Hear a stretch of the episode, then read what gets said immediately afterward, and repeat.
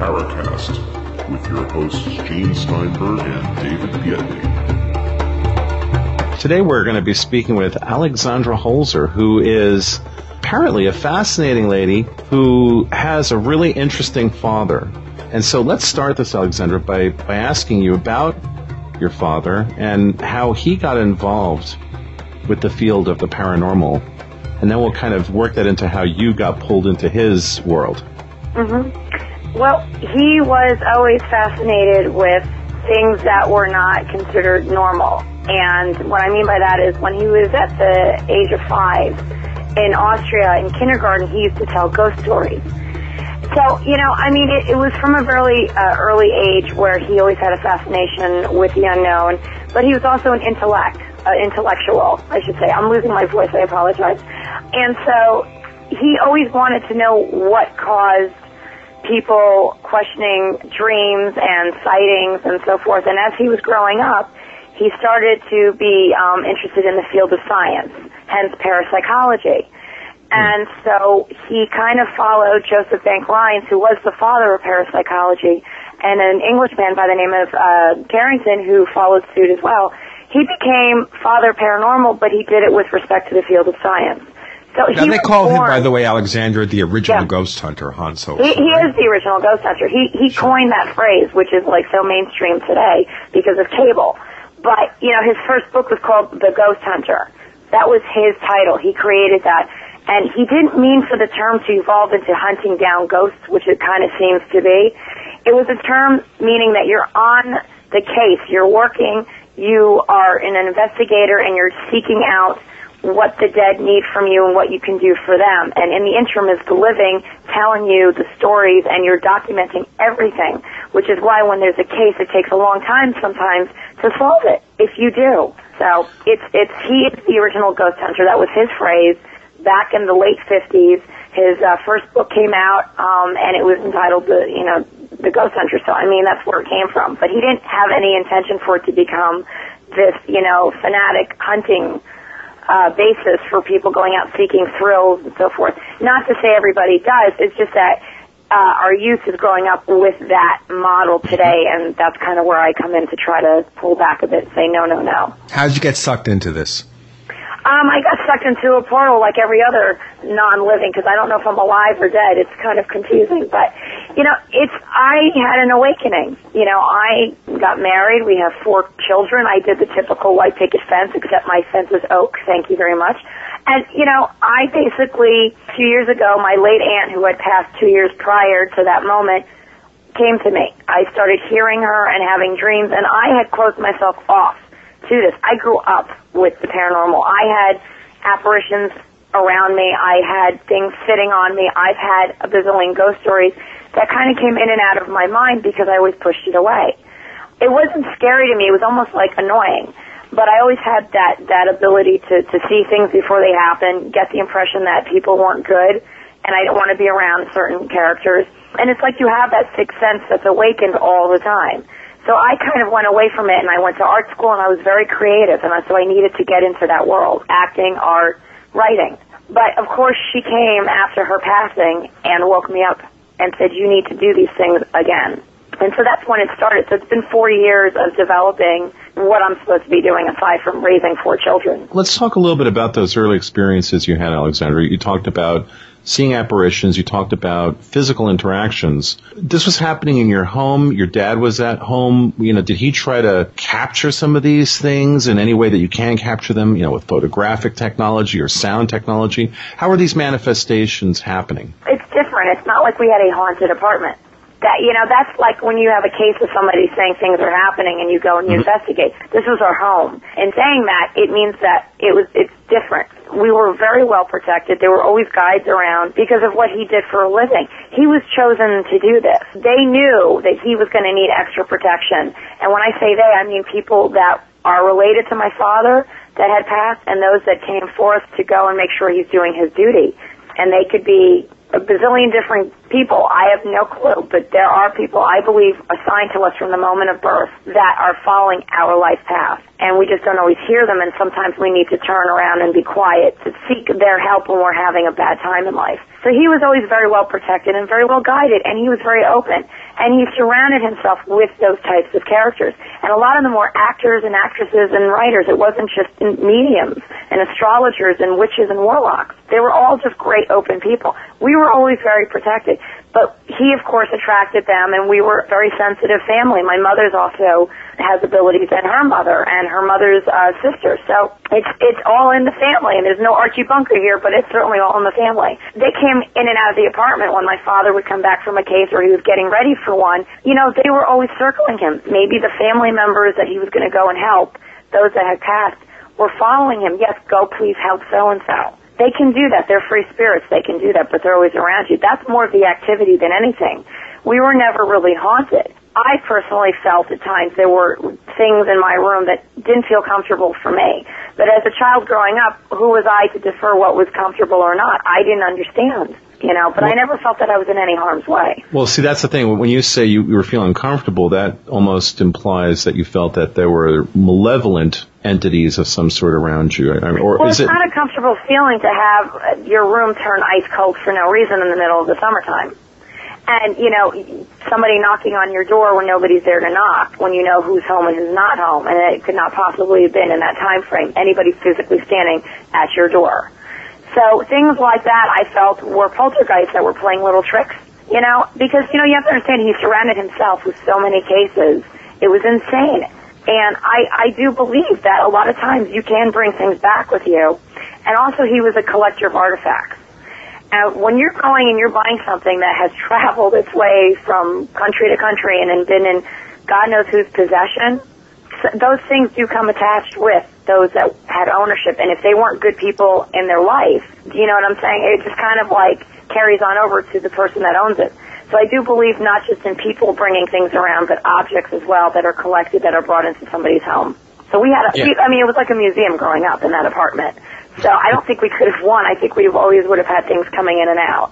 One of the things that uh, a recurring theme on the show when we talk to people who have these kinds of situations there is a sense that by increasing one's interest and time devoted to looking into these things, it's almost as if you're inviting in things to come and interact with you. And, and it's almost as if that creates an opportunity. So what you're saying is that your father, who was doing this full time, this was yeah. a full time endeavor. So you're yeah. saying that that level of interaction and interest essentially created on the other side a sense of reciprocation that they actually sort of were drawn to him and by definition by you. That's what you're saying, right? Right. Okay. Yeah, it's um, you know, he just he was chosen and the path was laid out for him to follow and because he was so intelligent and because he really understood and you know, got what he was supposed to do. It was almost as if there was an invisible shield around him and, you know, my sister and I growing up in that environment, it just kind of followed suit with everything. I mean, we really were never in any harm or danger. And when I think about how I grew up going to the nightclubs and partying out in Manhattan, you know, in the village and getting on the subway at 3 a.m., so many terrible things could have happened to me. You know, I just, you, you just think back on that, on those times and it, it was, you know, I wonder if I was just very well guarded. Hmm. You know, I have a purpose in my life, and nothing can happen to me until I serve that purpose. So. Well, you know, there's also another interesting thing when you raise that. I grew up in New York City, on the streets mm-hmm. of New York, as they say, and in those days, and we're talking about a couple of years ago, or more than a couple of years ago, it was safe to be out there. It really right. was. It was safe to go on the subways by yourself. Today, you need an armed guard. Well, yeah, actually, you know, it's it's well, you know, of course, with anything in life, things change, but it's not the same. That's, I mean, that's why we would never raise our family in the city. I love the city; it's great for culture, and it's great to, to you know, go on an investigation and shoot things for that. It's it's beautiful, but at the same time, it's just not the way it used to be. And the neighborhoods have changed. And if you go to Brooklyn or the Bronx, you know, there are families that have been there for such a long time. They used to leave their doors open you know, um, you just can't do that. Now, my father was a hypochondriac, so it didn't matter. He always locked that door and always checked like a hundred times. So, yeah, and that was a doorman building, I may add. Yeah, so little paranoid. well, how did that color then? If, if, he was that way, Alexandra, how did that color his investigations? Uh, did that bleed in? I mean, if you're saying that he had a sense of, it sounds like a little bit of paranoia Oh yeah. Was that does that something he had going into this, or did doing investigative work in this field create that sense of paranoia or contribute right. to it? Right. No, no, no. That's his personality. He, he's just by nature that way. When he went in to an investigation, he was Dr. Hans scientist, you know, investigator, asking all the questions, getting all the documentation, putting everybody where they should be, having the medium in tow, having what they had for equipment back then, and getting everything set up. Um, he ran the show, and there was no paranoia there. Anything, he went into places that were just crazy, and he he was never in fear. Nothing ever scared him. He went up against some pretty nasty ghosts that had some some big attitude problems, and frankly. I don't know where they get that from. They're see-through. They have no heads. They're missing an arm and a leg. They they've got some nerve. But anyway, they challenged my father. They've challenged the mediums. He didn't care he was a Ghostbuster for all intents and purposes. He was just like Indiana Jones of ghosts. And he kicked down those doors and he went through those castles and walked through the woods and he said, come out. What do you need? You know, what, what can I do to help you? He wasn't he like the guys with the particle accelerator in yeah. that movie, Ghostbusters. oh yeah. I said, well, that's going to be in my my team because we're I have a two women that um we collectively are we're intuitives, but we have such strong backstories, and, and we're New Yorkers. And you know, I said, can I get a? There was a the pro pro. I can't even say that that the pro thingy majiggy backpack thing that you know whatever. Listen, I'm a little ADD, too, but that's what happens. Too many ghosts around me. But you know, just the whole thing that was him, and it was really funny when that movie came out. Of course, he didn't like it, but you know, what else is new? So. He didn't get a he didn't get any kind of a consultant's fee for that film. Uh, not he just completely was just like you know that that's not how they do it. That's not how yeah. it works. There are no green slimy things. I said, relax. And you don't have these creatures saying Zuul. Zuul. Yeah.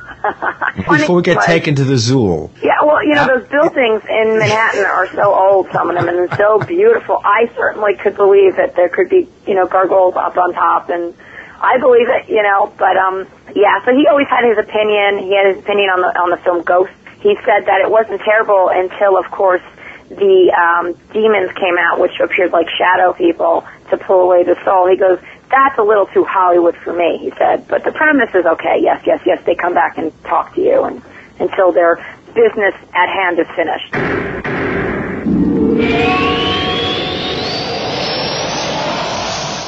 Hi, this is Bill Birnes from UFO Magazine and UFO Hunters. You know, there are several ways that you can get UFO, UFO Magazine. magazine. Yeah, we know, Bill. We know, we know, we know. Just shut up. Just give us one way. Don't tell us you're psychic and, you know, give it 8,000 phone numbers and take 15 minutes of our time where we just want to hear the show. Just tell us how we can get UFO Magazine in one way. Okay, okay. Just go to www.ufomag.com, subscribe online. You happy? Yeah, was that so hard? Actually, harder than you know.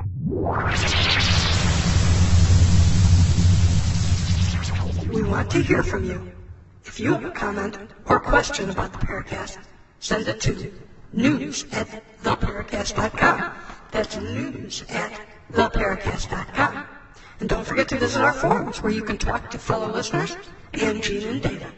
Just go to theparacast.com and click on the forum links. That's the forum links at theparacast.com. We're talking to Alexandra Holzer, and the subject is ghosts and ghost hunting. She's the daughter of the original ghost hunter himself, Hans Holzer. Now, what was his thought about the TV show called Ghost Hunters? Does he think that maybe he should get a commission or something? nah, that's not how it works. yes, um, it's Hollywood. You know that. Yeah. Um, basically, he, you know, he has his opinions on it, like with everything else, you know, whether people agree or not agree. That's the one thing is he's always been, you know, politically correct in this field. He's never said, oh, no, no, no, I changed my mind. You know, he's, he believes what he believes and he's done the research. But when it comes to the TV shows in general, he does he's not bothered with it because he knows you can't possibly get all the answers when you're filming and editing and you're not really going to help those people especially if you're not using intuitive. That's just his take on it. You know he's not wrong because i'm doing the same thing and, and i'm doing it in the reverse. I'm listen i know these guys. I work with them at conferences. We share the same manager. Everybody knows everybody in the field So you have to be really careful. You have to respect people and be happy for their successes, but you also have to stick to what you believe in, and that's where I come from. That's what makes me a Holzer. I really don't care if I offend people or not. I try not to, but I know what my visions are. I feel what I feel, and I don't go against that. That's something I was born with. It's innate, and that's not to be argued. You know, to be accepted, understood, or then just leave it at the fence. You know, um, there's a lot of things missing, and we're not quite there yet. And it's great to have cable Whereas back in his day, you know, he he wanted a show, but they didn't have cable. So instead, they had him appear on all these other talk shows he did in search of. You know, he was on channels two, four, five, seven, nine, and eleven. That's what he was flooding the airways with. That he did a lot of radio, like me, constant, constant radio. So um, he just feels that today, because we're so, you know, with with media and cable, that a lot of things get flooded, and when there's a great idea, it kind of gets muddled a bit. And so we do lose sight of what's really important with the point of why you go on an investigation, whether it's a person, a place, or a location itself like woods or grounds. You know, you really have to be serious and you should use as many tools as available to you and know which ones are the best for you and the ones that yield the most proper information and just be honest. Alexandra, early on when he was doing invest- investigative work, what kinds of tools and technologies were, were was he using? What, what was available at that time? Um, well, tape recorder. And they actually, this was the early forms of EVPs, which have been around. You know, he, you could tape them back then, and they did. The, he used to have recordings.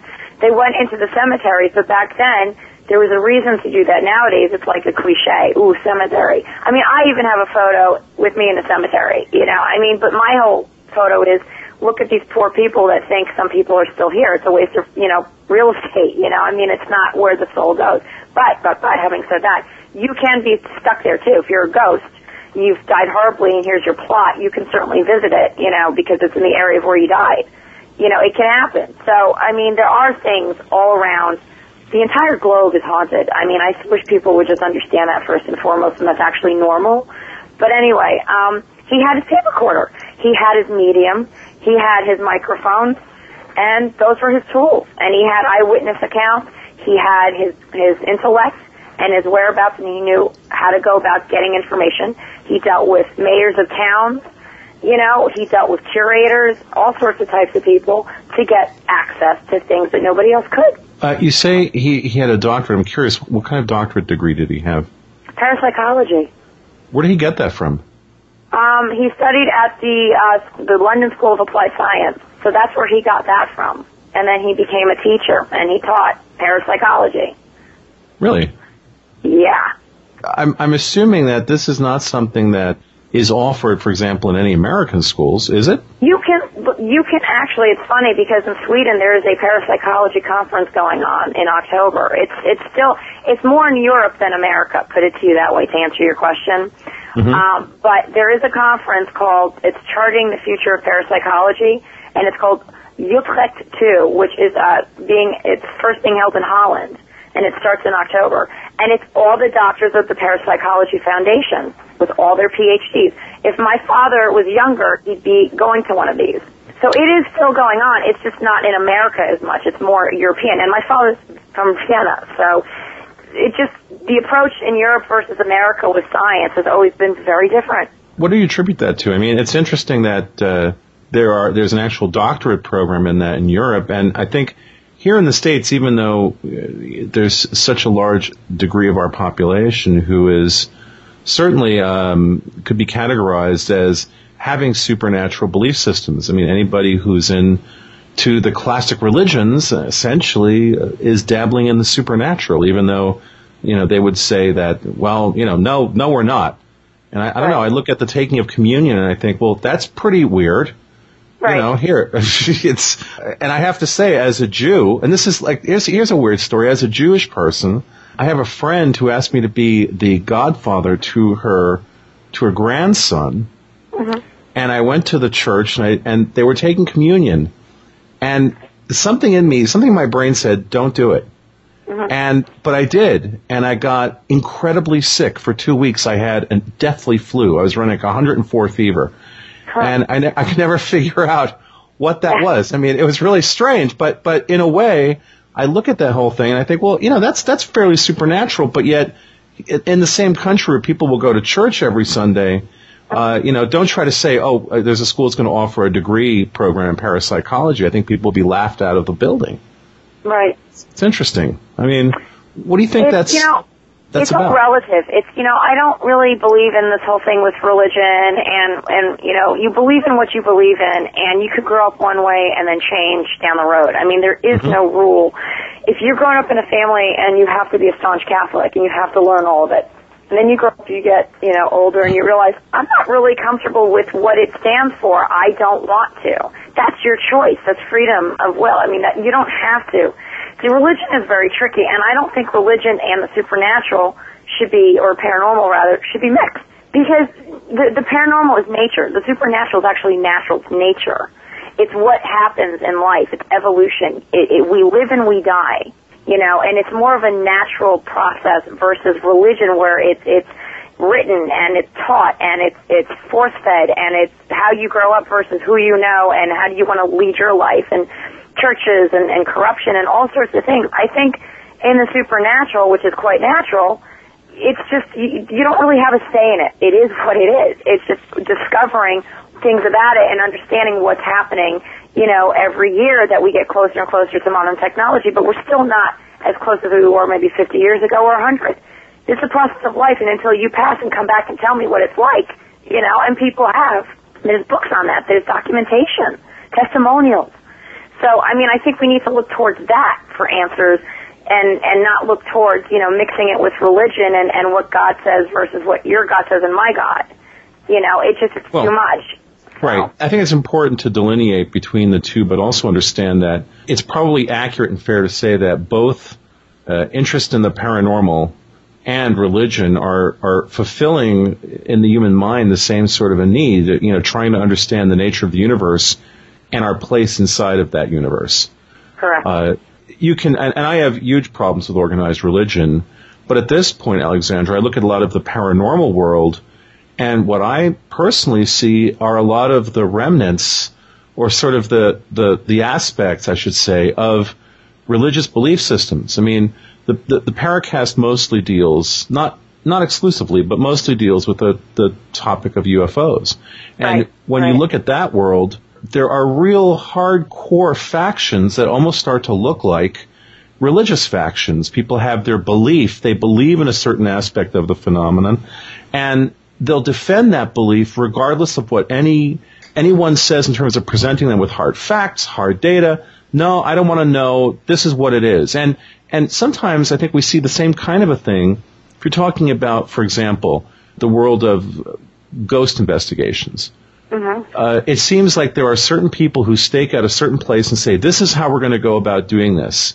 You know, we're going to use certain kinds of technology, for example. One of the things that we had on this fellow, John Zaffis, on the yeah, show. I think- John. I'm- Yeah, he's a good friend of mine.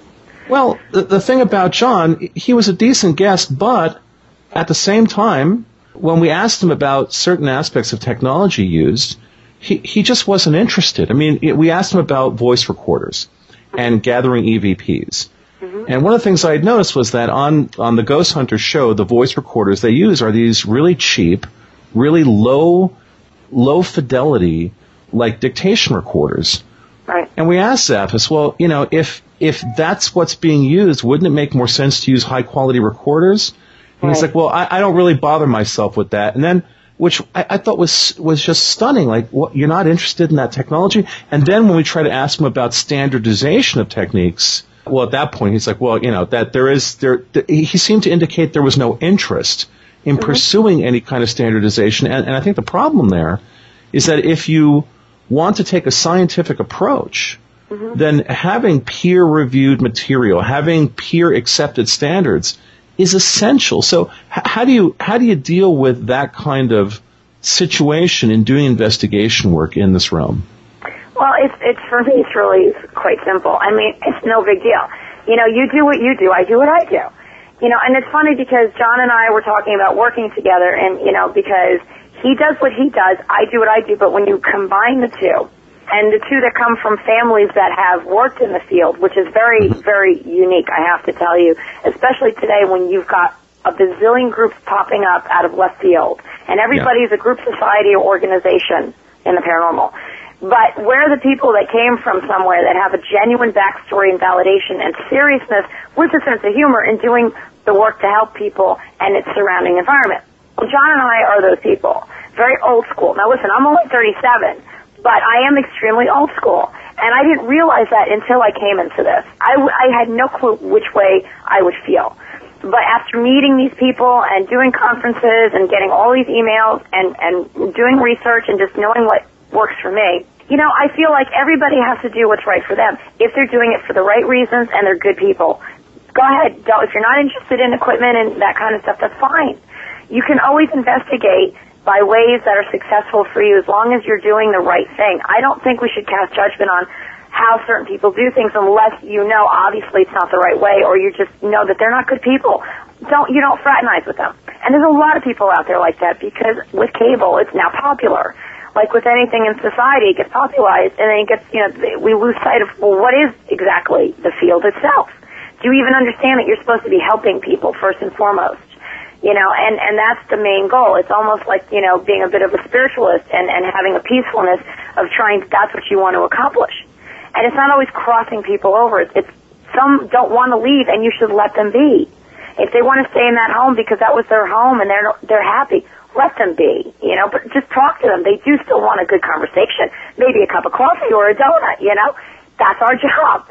So it's really a mixed bag of tricks. And you know, I think if you have people like John and people like me, and you combine your efforts and you do it friendly with a sense of humor, I think you'll yield better results, which is pretty much a full-rounded way of getting great information and helping people at the same time. So I, I don't take it personally. I think, listen, there are people look at me and say, well, what is she doing? Or, and that's fine. You can't please everybody. So you don't think there's any value to any kind of a standardization of an approach to seeking answers in this? Seriously. Well, I, you know, but that's it's not for me to say. You know, if, if that's that's his personal feeling on it, he doesn't want to. You know, that's okay. That's at the, at the moment he probably felt that that's why. You know, that's how he wanted to answer. You know, I mean, personally, for me, I can only speak for myself, and I wouldn't even speak for my father other than what I know his beliefs are. And his Mm-hmm. beliefs are the gadgets are horrible. He thinks that a lot of them are too sensitive, that two miles away you could be picking up stuff and you have no way of validating it at two o'clock in the morning when you're on a case. No way. Well, well, certainly, I, I know that watching Ghost Hunters, whenever they break out the EMF meter, I know very often my own response to that is, well, what are they doing? Are they operating this inside of a Faraday cage? I mean, you know, there's so much electronic noise happening and magnetic noise happening. yeah, that, it's, it's uh, all, I mean, it's constantly around us. And unless you scout out the location for every place that you're going to go to, it's impossible to really, really know if you're picking up energy from the entity or it's the surrounding area. So again, my father who did this and got the same results believes in your tools should be yourself and an intuitive that can speak to the other side to get the information of what the problem is, why they're there, why they're bothering the people, why they're in the prison and they won't leave, what is it that they need, you know, so so on and so forth. And that's really your best tool. And then of course with modern technology, the ones that like digital recorders are great. You don't have to ixnay everything and poo-poo everything because the days have changed. But you certainly can pick out better equipment and not have to use everything because it's popular. Doesn't mean it's the best way to go about getting the correct information. Mm. You know, you have to have respect to the field. There's no respect by doing it that way. If you go and, you know, uh, K2 meter is, is popularized by somebody who's, who's branding it because he's a known medium, does that mean that's really the best tool for you or is it because it's popular? You Well, have to know yeah. your stuff. You have to make that conscious decision whether or not you're going to use certain things because you believe and you're getting good results from it, not what other people tell you. Well, one of the things we always talk about in the show is the difference between, between belief and understanding. I mean, part of the problem, Alexander, you can believe anything.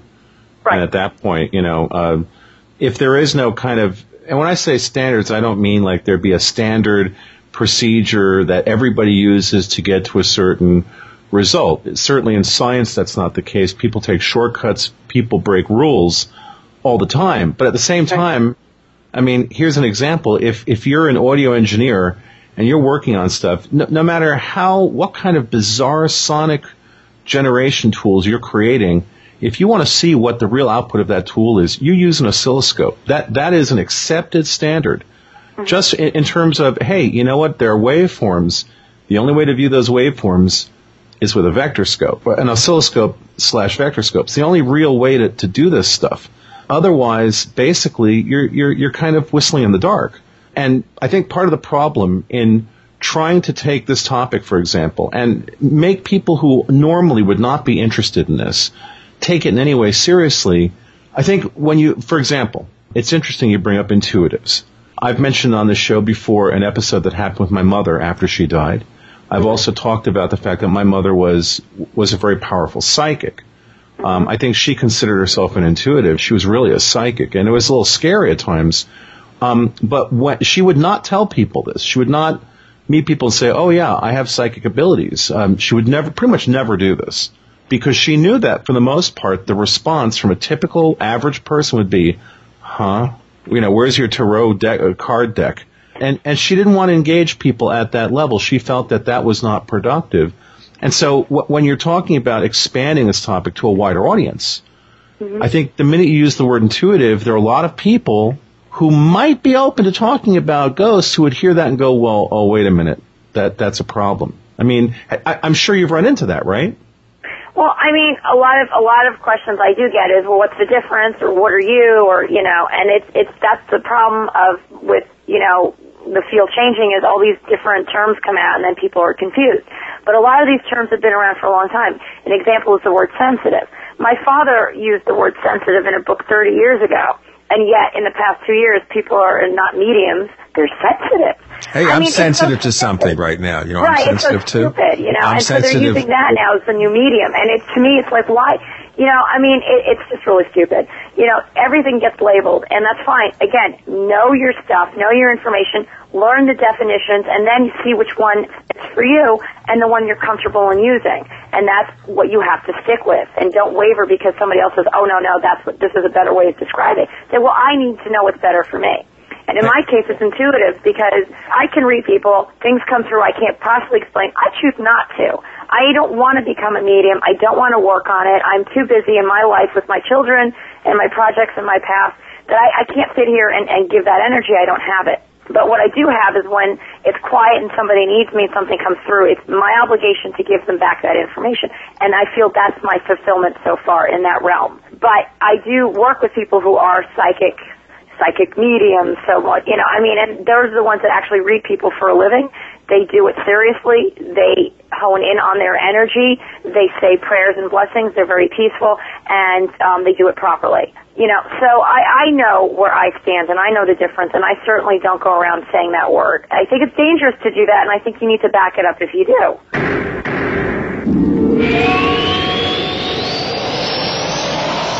Okay, neighbors, did you know that food will make your future fearless? You know, we're going to have runaway inflation with all of these bailouts, and if you don't understand why, you better check it out, or your life may depend on it. Before runaway inflation occurs, smart people are converting their paper money into gold, and now gold into food. We've seen runaway inflation in other countries. The only way to survive is to buy things and stuff that we'll need later while the money and gold still have value. When a truckload of cash or several pounds of gold won't buy a loaf of bread, the only answer is to already have your own bread. Folks don't realize that with the worldwide famine and food shortages, food is about to become so precious that will actually establish the value of gold until there is no food left at any price. Food will make your future fearless. Call 800-715-4380 or go on the web to efoodsdirect.com. Call 800-715-4380 or efoodsdirect.com. Hey neighbors, the easiest online meeting service, GoToMeeting, just got easier. If you haven't tried GoToMeeting, now's the time because the new version of GoToMeeting has fully integrated voice over IP. With this new total audio feature, you have more audio options by being able to conference through a phone or the web, save time, save money, and be more efficient. Hold an online meeting with GoToMeeting. Try GoToMeeting free for 30 days. Visit gotomeeting.com slash podcasts. That's gotomeeting.com slash podcasts for a free trial.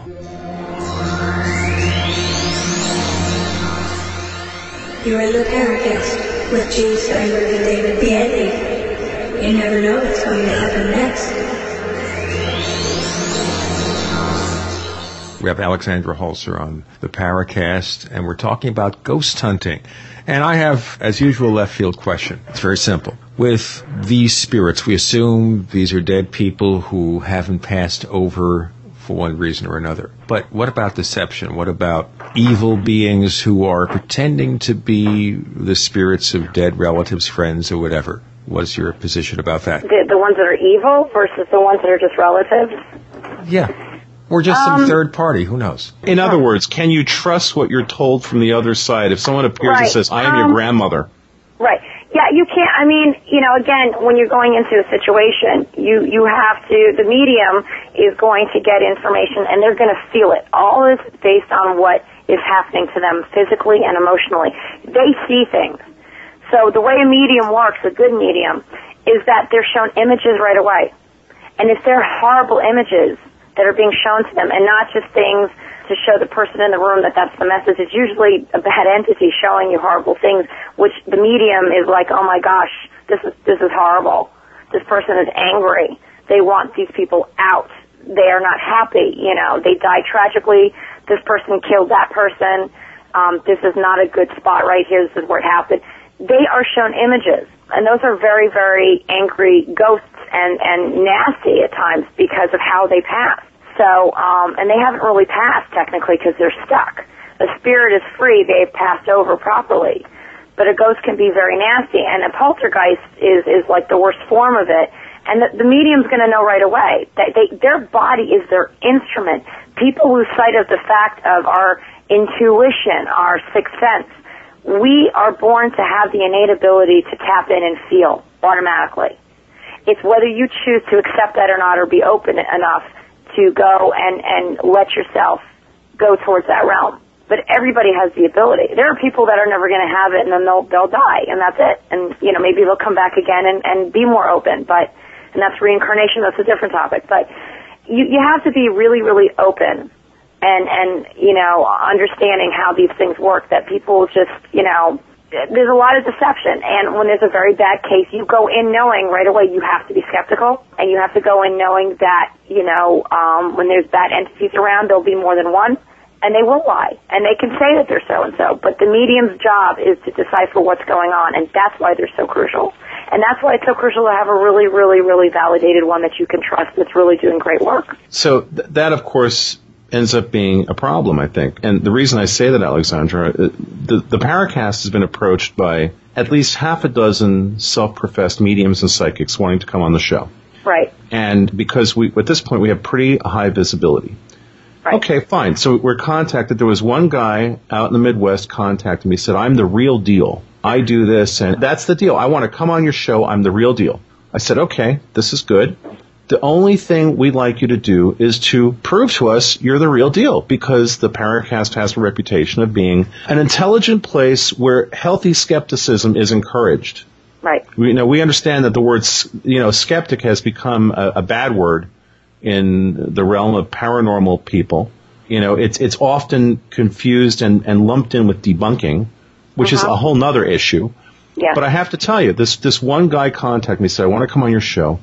And I said to him, all right, I'd like you to do a reading for me. Show me Right. what you're capable of. Prove to me you have some ability. And if you do, we will have you on the show more than a few times. Because if you really have that ability, then maybe we can use that ability to help us deepen our understanding of what's going on here. right And and this guy strung me along for months. He kept cha- you know, we were supposed to have a, a, a talk on the phone. Oh, I can't do it now. Something happened. Oh my God, my best friend's wife jumped off a building. Literally, he said that to me at one point. You know, he just went, it just this went on for months. And then uh-huh. finally, finally, I said to him, you know, he was on the, I, I'm you know, going back and forth with him in emails. Uh-huh. And finally, a day before he was supposed to speak to me, he bails out. He's like, well, uh, I decided I, I don't want to be under this kind of pressure. And if I get it all wrong, then you won't believe in me. Mm-hmm. And, you know, yeah, yeah, if you get it all wrong, you're right. I definitely won't believe in you. And that was it. And he vanished. So what is it with that? Why? And this is he's one of about six people mm-hmm. who, when it comes right down to it, right at the end, they all bail out. They just bail out.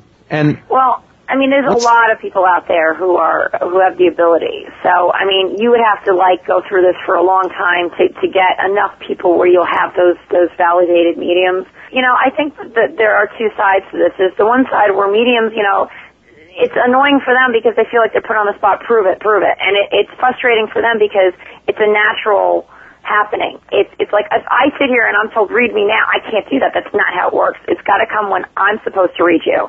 I thought you know if there's a message to be told, it's going to come through when it's supposed to. It's not when I'm saying okay, tell me what the grandmother looks like again. Thank you.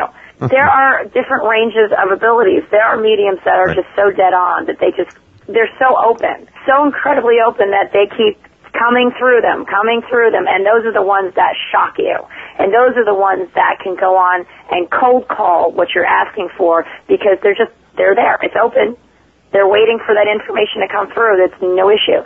But other mm-hmm. mediums who are not as open and are, you know, are, have the ability, but are being put on the spot or not comfortable, they have to pick a moment where they just talk to you a few times, not just once.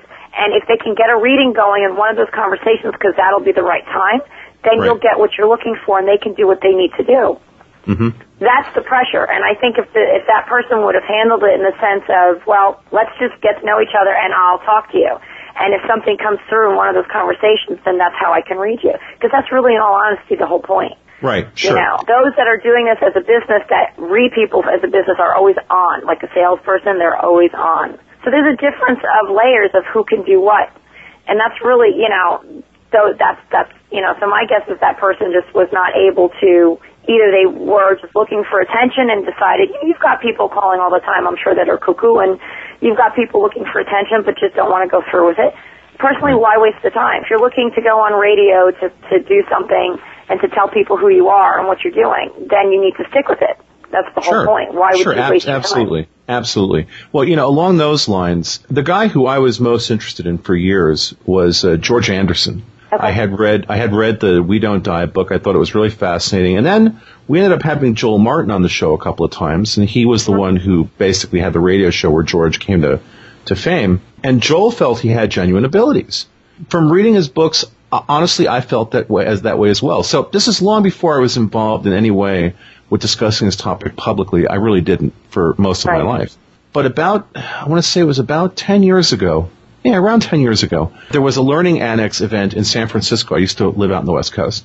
And George Anderson was going, was going to show up. And I thought, okay, you know what? I'll go check this out. I'll go see what he's about. And I went and listened to him doing stuff, and I thought, uh, okay, you know, at, at first I was kind of, uh, I was kind of impressed, but I don't know, I, I just had a weird feeling about it. And what ended up happening was I actually got the opportunity to stand in front of him and ask him a question. What I did is I asked, because I'd read all about all the readings he did, and I asked him a question, George, have you ever received any information from the other side pertaining to a somewhat esoteric topic, but has anybody ever asked you to ask about, or have you ever been told anything about the nature of the origin of UFOs? Mm-hmm. Which was definitely, I'm guessing for him, a left field question. All Right, right. He went ballistic. Oh. He was furious. He was really angry. It was like I flipped a switch in him. He went from being very soft and very sweet to, I mean, there was almost like steam pouring out of his ears. He's like, that's a ridiculous question. Oh, what are you trying to do? I said, I'm, I'm, I'm asking. I'm, I'm really curious about this. If Yeah. there is any sense of, of deeper wisdom on that side, maybe they can, I'm just, this is something I'm curious about. I'm not trying, I said to him, I'm not trying to make you look bad. I, this is a genuine question. Well, I Right. won't answer that or anything like that. That's ridiculous. you know, sit down.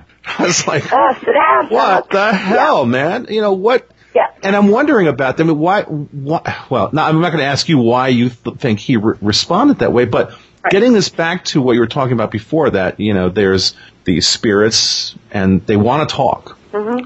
What did they say? well, I've only gotten the ones through family and and my husband's coworkers that didn't believe that were like, you know, down at my feet going, "Oh my God, I believe." I said, "Listen, just do what your father said, please, and go."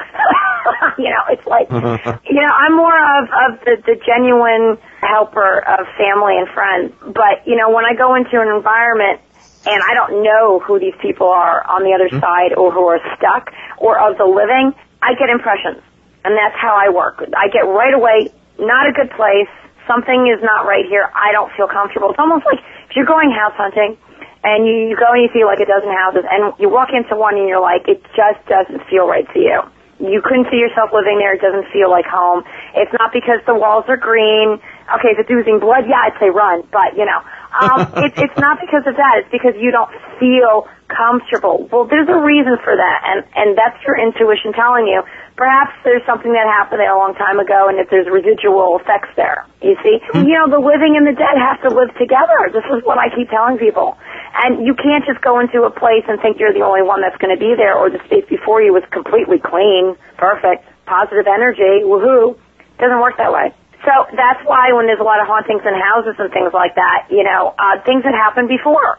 And the people that are there are dealing with the aftermath now. And that's the way it goes sometimes. But I don't handle anything like that. I maybe one day I will. If I keep going on this path and I am meant to open up more and I am meant to really hear all different ones yakking away, okay, I'll have to deal with it then. But I get impressions. My team member, Carly Rose, who's originally from London, who is a native New Yorker by heart, she gets them talking to her left and right, and she's got what we call DVPs. She is a direct voice communicator. And so it's not only when she's in a trance, but when she's awake, and she records it. So she she's following suit with uh, a, a man named Leslie Flint, who had passed in 1994, who was doing this kind of study of direct voice phenomena. Very different than EVP. So this is what we're working on, and this is the stuff that we're learning. So I get mostly impressions. I don't really let them come, you know, come in and, and tell me their life story. so when you so, say direct voice phenomena, you're saying an audible yes. voice that can like be recorded or heard yes. just normally? Yeah, can, like you and I are speaking. Yeah, I mean she's got a bazillion clips of this, and we actually just met with a producer who we scared the pants off of him because we are an option for for my show. Because as a writer and my father before me, writing for television is actually quite natural for me. And I know I know what a lot of women, because mostly women that watch these shows, seventy five percent, are looking for. And when I do these conferences, they come up to me and they're like, "We're so glad to see you here." It's mostly men. In fact, it really is just men doing this. You have one or two women here and there on the side, but they're not the ones at the forefront lecturing. They're not the, the ones at the forefront pioneering something and continuing on legacies and having a, a feeling of sadness because, you know, somebody can't cross over and have created a haunting. That's horrible to me. I don't find any glory in that whatsoever. It saddens me. This is what she does. And so we met with the producer and he just was like, he took the headphones off and his face was pale. And he just came back from Florida, so that's telling you a lot. So. Let's laugh about this.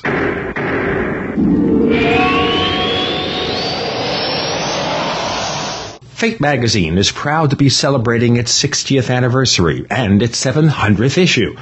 That's 60 years of bringing you true reports of the strange and unknown. Fate brings you the latest on all aspects of the paranormal, like angels and miracles, psychic phenomena, ghosts, UFOs, and much, much more. It's bigger and better than ever. Subscribe now by calling 1-800-728-2730 or online at www.fatemag.com. That's 1-800-728-2730 or www.fatemag.com. What are you waiting for? Your fate awaits.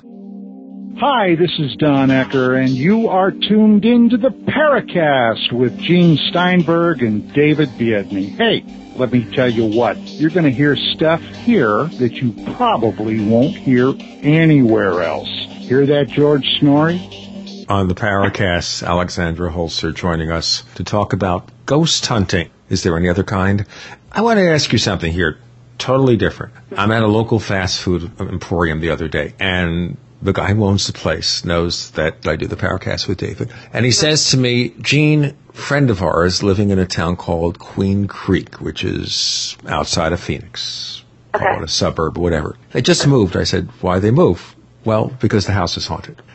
Okay, so we have a promise here. So now, what do I tell this guy to tell them or ask them in terms of getting more information about what's going on? The first thing when I hear a story like that is wherever that person lives is to go online and look for local paranormal groups. Because back in my father's day, you didn't have that. You had Hans Holzer. Do you know what I'm saying? The good thing is that you can actually go and find a local paranormal group, call them, and make sure, number one, they are never, never, never supposed to charge any fees whatsoever. This is supposed to help the people. You're not supposed to charge. And they need to do research on that. I would go online and I would, I would look for people in their town, in their area, and then type in paranormal groups. And it'll show up a listing of a few groups, I am sure, of people that do this on the side, because everybody works in the paranormal. And, you know, set up a time to investigate. And that's what you do, and you take it from there, and you have many revisits to find out what's going on. And you want to also ask if any of these groups have, that they use uh, the help of a medium. It's a good question to ask. And oftentimes, sometimes you just need the medium to come over because that usually will tell you what's going on versus, you know, your equipment, meaning your EMF readers. Do you know what I'm saying? So Right. I, I kind of feel like I would tell them, I would prefer you use a medium in the area that's validated. Unfortunately, a lot of them do charge, but if money's an issue and um, it's something you don't feel comfortable with, you go and you do a local group, and you it's a process. You you start to work it out. You start to see who who's really going to help and who's not. Well, Usually, see- there's support groups too. So. But like anything else, Alexandra, you run into the typical consumer problem of, okay, I'm going to go find a local group, but how do I know, or I'm going to go look at local mediums, right? Mm-hmm. So how do I know who's actually capable and who isn't? How do I differentiate? There's no consumer reports of this stuff. Well, there, yeah, well, maybe one day there will be, and, and in that case, what they should do is they should list every single group that calls themselves a group, and then mm-hmm. you put on a consumer report who everybody is and what state and town, and then people get to go online and rate them so that the consumer can go and say, well, Sure. these people have done great work. So maybe they should do that. But a lot of it right now is word of mouth and who Right. you know. You can buy books, like one of my father's books, you know, uh, has listings of mediums, the psychic yellow pages he wrote, where you can go and find mediums and all around the world. But, you know, you really need to get to know your area. There's always a support group in every town, usually, or town in that area that you start from. And you have to use your own intuition and, you know, buyer beware. But most investigative groups, they're not going to charge you, so you have nothing to lose. You know, I mean, they're going to come in and they're going to go and they're going to go around the house and they're going to see what they find. You're not paying for that. They're doing it out of the kindness of their hearts because they genuinely are investigators and they care and they want answers and they want to help you. Anybody that charges you that a group is not a group you're going to have at your house, period. Right, right. Mediums do because it's a different form of energy that's being expended and your body is being used to give you information. It's a very personal thing. It's not being a paranormal investigator. They're very different. So yeah, you know, a lot of them do do that. Not just because of their time energy wise, but physically they could be hurt depending on the situation. They could be up against a lot of things. They could, you know, it's, it's very dangerous. It's not a joke. It's actually very, very dangerous. You don't know what you're, getting yourself into, so the environment can be very hostile. You know, Well, um, a lot of them yeah. do, but I think if they find and they have conversations with these people, they can weed out the ones they're not comfortable with.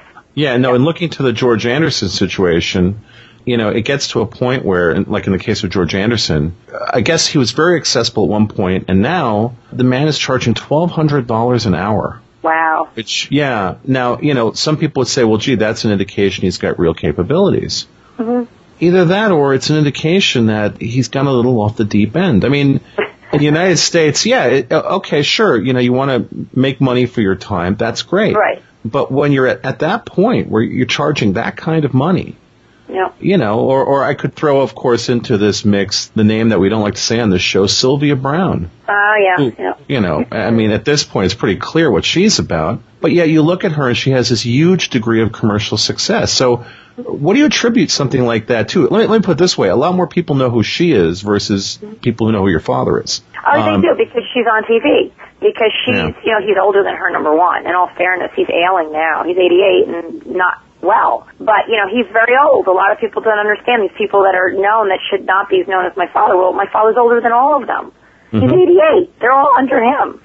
So that's the first thing. The second thing is, you know, when you've got TV and TV shows and you're out and about and you're you're on them, you know, and you're well to do it, that's what keeps you out there. That's just that's society. If we don't see it, we you know, we have to see it. We can't read about it, it has to be put in our face because we lack the attention and the focus nowadays. It's got to be the microwave era, you know. So, you know, and she got into something with Montel a long time ago and and Yeah. that was her gig, that was her thing and that's Yeah, the no. longevity. It, it just astounds us and saddens us that you know these people rise to prominence and to visibility, Yeah. and really, kind of like what happens in the realm of UFO study, these people get to that point, and what they end up doing is essentially poisoning the pool for everyone. and that's why you know people don't even like to call themselves mediums today because you don't know if if you always think of fake and then all that you know comes into play and it's great to have the media and the networks and things but at the same time you actually have to know your research and your past and I feel like if you go back and you know who was who in that field and then you see who's out there now you should be able to make a very good conclusion as to who you want to listen to, who you want to pay for a reading, and who you feel you could trust. Yeah, again, you are your best judge of character. You are the one that knows what is right and wrong. You just have to trust yourself, and you have to have that information in front of you.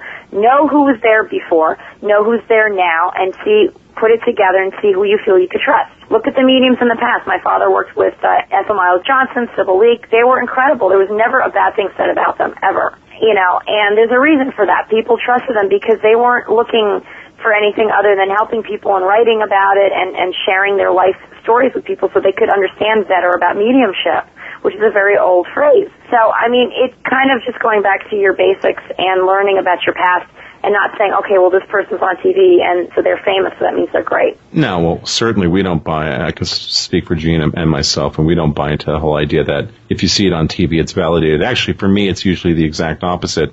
If I see it being promoted on TV, I don't trust it. I mean, or at least know about the person who's being aired. For instance, if I'm aired, you know who I am, you know my backstory, you can Google me and find stuff about me and what people are saying or what they're not saying or whatever. It doesn't matter. You can make that choice and judgment right away saying, well, I know who she is. I know what she's about. I don't have an issue. I mean, you just have to know who these people are. I think people are lazy a lot in society. They don't want to do the, the research and the homework, and they just go and make these, you know, these quick judgments and say, mm-hmm. oh yeah, yeah, they're cool, they're good. Well, how do you know? I mean, what do you know about them? You know, and and so when you go and you you read up on what you know uh, James Randi says and things like that, you know, it raises a flag and say, well, wait a minute, is this poss? Could this be possible? Well, the, the thing about Randi, what's sad about that is that the guy's his own worst enemy. And, and when I say that, what I'm really saying is that there are a lot of things that he has debunked that, that I agree with him about. I do. Right. At the same time, there are things that he has dismissed that I feel he's completely wrong about. And to me, Right. ultimately, he's got an agenda, and the agenda is not necessarily about a search for real understanding. It's about debunking. And and look, I'll tell you, on the Paracast, we've gained a reputation at this point as being well. A lot of people won't come on and speak to us, quite frankly, because we we try to ask relevant questions. We mm-hmm. try to basically draw this line in the sand and say, look, you know, we want to understand this and there's a bunch of noise and we want to chop the noise away. In the case of Randi, Randi's kind of an extreme example. And what he's done in many ways is kind of create a tough situation for people who are trying to be reasonably skeptical. You know, I mean, like this, this issue of mediums, and I'll, I'll put you on the spot later on because if you think you have someone who's really capable, we'd love to have them on the show. Okay. If you think you've got someone who you feel has real ability, but with the understanding that we need to test them some way. And Right. this is, you know, uh, people make these huge claims. And again, and, and in this realm, is there hard evidence? Well, if, if I had a medium tell me things about, for example, my family that nobody could know about, Right. then I, I'm going to take that very seriously. Of course, Right. at the same time, I'm going to wonder if what I'm dealing with is not a medium but a psychic, Right. and it's pulling the stuff out of my mind, and and that of course brings up a whole other host of questions, which maybe we'll have to wait for the second hour to deal with. Right. But the bottom line is like, how do you differentiate between someone who is actually processing information from outside of you versus someone who's reading your mind and telling you what you want to hear? And for a while, I, I ended up thinking that's what George Anderson was doing. Hey, before we go into hour number two of the show, Alexandra, for those who want to get in touch with you, learn more about the things you do, how do they get in touch with you? They can go to uh, www.hauntingholzer.com Also, myspace.com forward slash back haunting Holzer.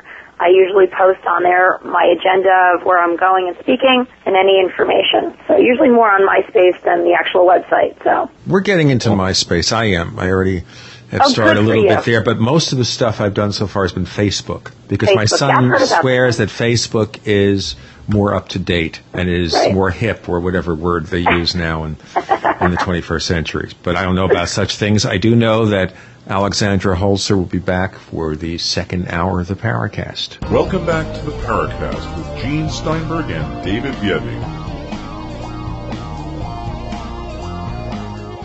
Alexandra Holzer is back. She's daughter of Hans Holzer, the original ghost hunter, and we're not talking about Ghostbusters, the movie, like we talked about in the last hour, where you have the guy in the refrigerator who says Zuul, which actually the guy had a speech impediment. He meant to say zoo. I want to go to the zoo. And because I needed to have some lunch or something, I don't remember what that was about. I'm going to ask you a crazy meta question here. You know, you're focused on spirits of the dead, whatever. But there are obviously a lot of other things going on, and the Paracast focuses a lot of the time on UFOs. Mm-hmm. And it involves people talking with entities. Sometimes there are things that are recovered through memories, abductions, abductees. And some people suggest that the entities that these people are seeing are the same entities that people who claim to talk to dead people are seeing, but they pretend to be something else. They're putting on a, show, a little bit of a show for the recipients. What's your feeling about all this? Yeah, I know. I've I've heard about is it possible that some extraterrestrial life are actually spirits and not aliens, so to speak, and are they one and the same? Because there's that theory of you know telepathy, and if we can hear the other side mentally and not just verbally, it's the same as a humanoid or an alien or another life form that they can talk to us but not using their mouth. It's the same thing crossing over into what people who are sensitive are able to do that we get impressions and that we don't always, it's not like somebody blurts out, hey you, I'm here. You actually hear it. And that's part of why you think people think you're crazy because it's not being verbalized and that's why you record and that's why you go through all that process.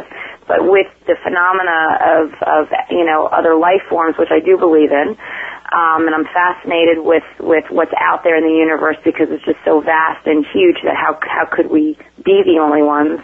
That there is a crossover between the ability to have a conversation using telepathy, whether it's from somebody who was once of the living who was a human being versus someone who is of the living but not a human being and from another uh, life, you know, life form, so to speak. So I think it's kind of the same thing. Um, as far as knowing if, if you know, a gray showed up and that was an actual spirit versus, you know, an alien, it depends on the person and, and their backstory. You'd have to go and then go through the credibility part and, and really examine what they're saying. And there could be a crossover. Why, why not? It's all relative. I mean, they do have to communicate, and they do communicate in, in different ways that you would have to be open to hear them anyway. So that's kind of like dealing with the other side when you're a human and you pass. But do you think the same forces are causing the sensitivity Um, to I, these I, do I think things? that? I, I think anything's possible. That's as honest as I can be. I think anything is possible, and and to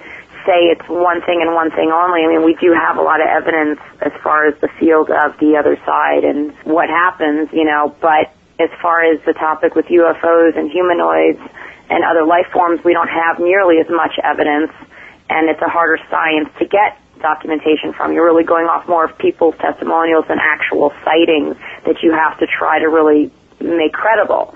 It's harder to do that versus when you're dealing with apparitions that you can get on film and that you could prove that it really wasn't a hoax and this is this is a normal camera, nothing was tampered. How do you explain that? That's easier. So in that sense, I think, you know, we have the ability to kind of come to terms with that versus, you know, anybody who's from a different planet.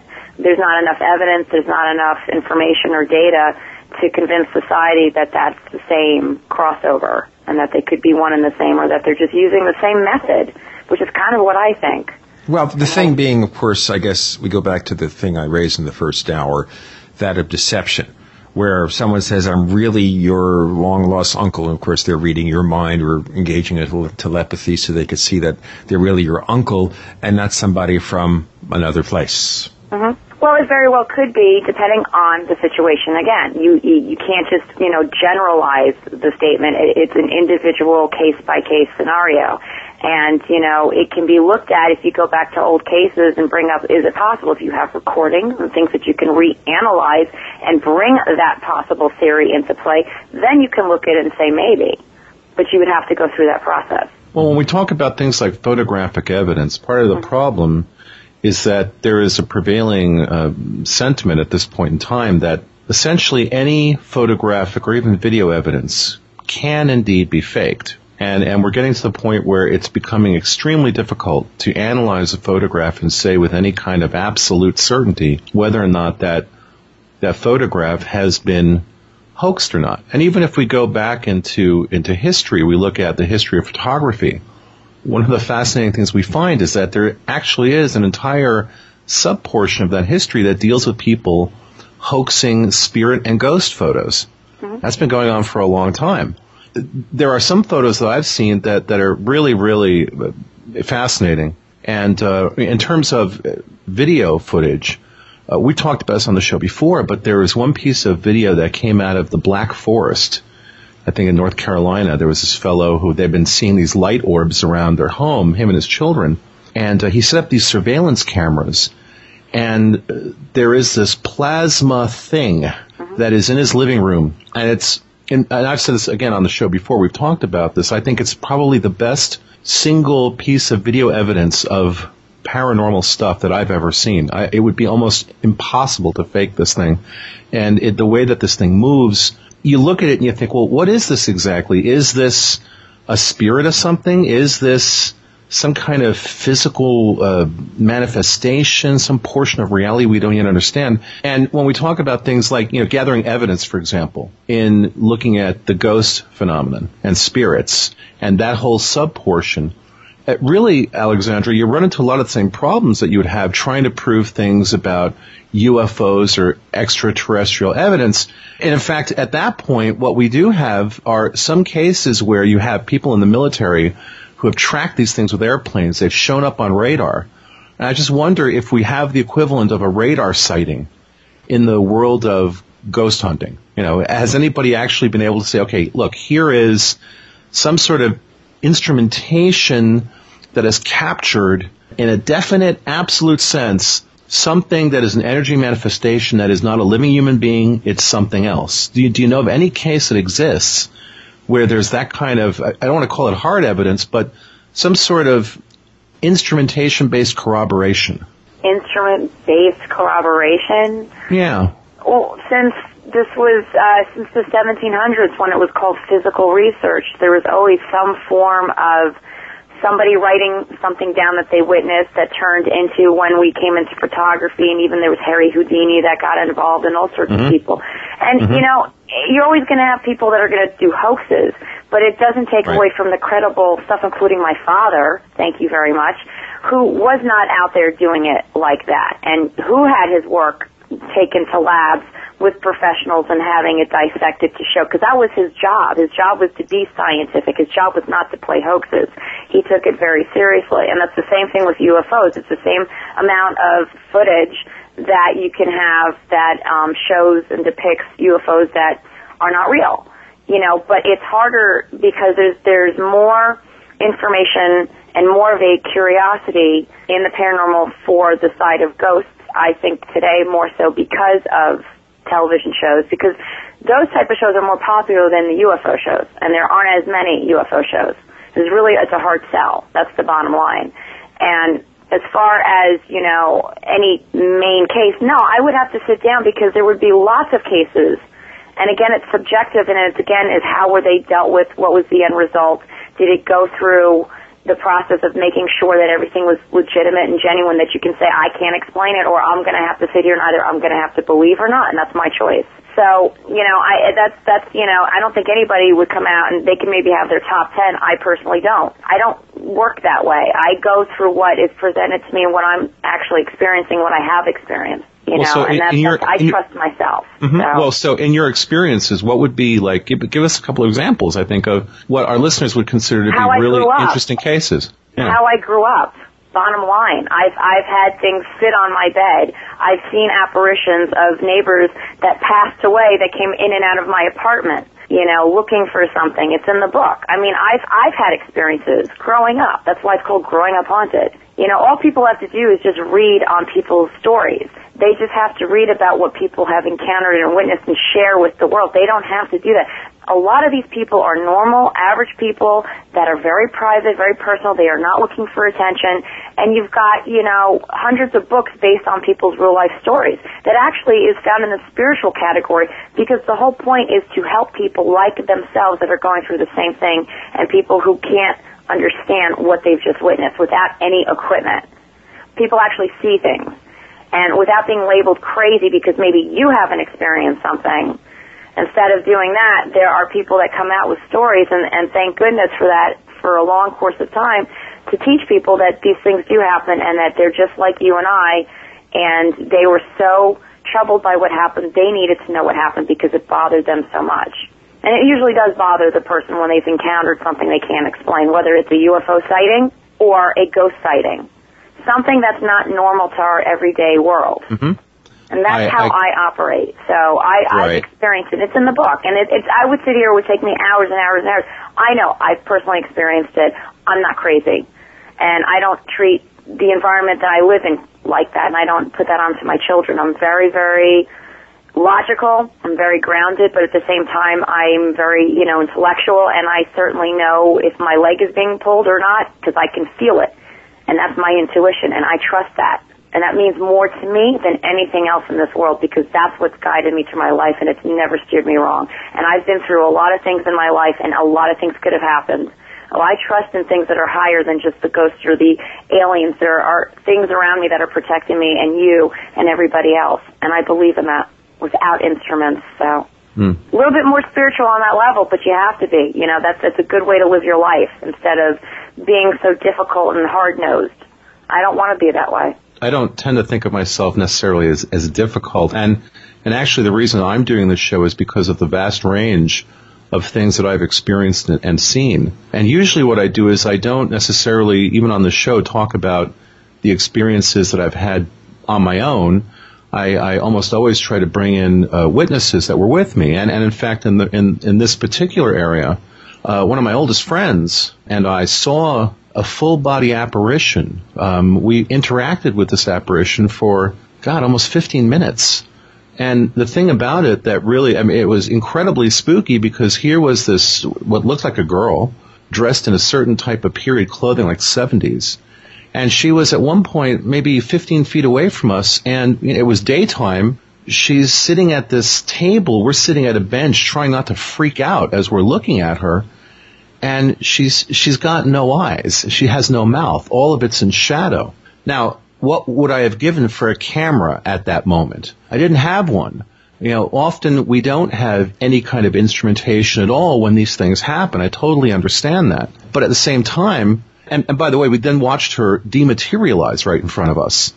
So yeah, I can tell you that when something like that happens, it's incredibly frightening. I didn't sleep for days after that. But at the same time, when people are going out with the intent and the purpose to actually find these things, then I, I think it would not be, I don't know, hard nosed and difficult to assume that they would have technology with them, that they would have some sort of instrumentation. That only makes sense to me, but I guess uh, what makes sense to me doesn't make sense to most of the world, I suppose. No, Gee. that's that's one thing has nothing to do with the other. My point is you're supposed to do both.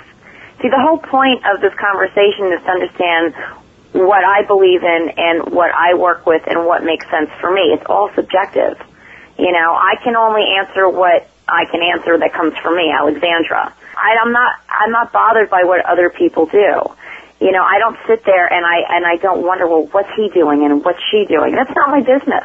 I know what works for me and I know what makes sense for me and the people around me and I know the things that have to make a difference going forward into the future in this field because I have to tell you, with modern advances in technology comes a lot of, pardon my French cockiness, to being overzealous and thinking, you know, you can go into any place and find something because you have equipment or you have a show. My whole persona is you can do all those things, but it's the person that is doing them that can make the difference and not just what they carry with them as equipment or crew or what the environment entails. It's all about who is, is giving respect to their surroundings and making sure that everybody is safe and taken care of and the entity in question needs help, you have to help it.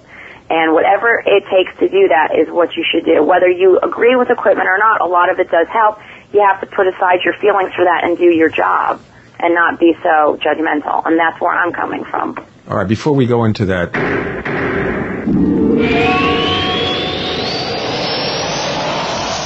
Ray Perkins, a reclusive veteran burned out from the Gulf War, lives tortured by relentless, perplexing nightmares. Nightmares of a horrific battle in deep space and of a mysterious woman suffering in agony for her devastated world. A woman not yet born, calling across centuries to him. Then, a coincidence leads him to his destiny, his chance to alter the universe. Attack! Attack! Of the Rockoids. The former fiction editor for Star Wars and Indiana Jones, Robert Simpson, writes the soul of the novel Attack of the Rockoids lies in its heart and passion for building a convincing tale of a love that spans the galaxy. A thrilling story. Attack, Attack of the Rockoids is available now. Read a sample chapter and get a special discount off of the cover price at our website, rockoids.com. That's R O C K O I D S.com. Attack, Attack of the Rockoids, a novel in the grand science fiction tradition.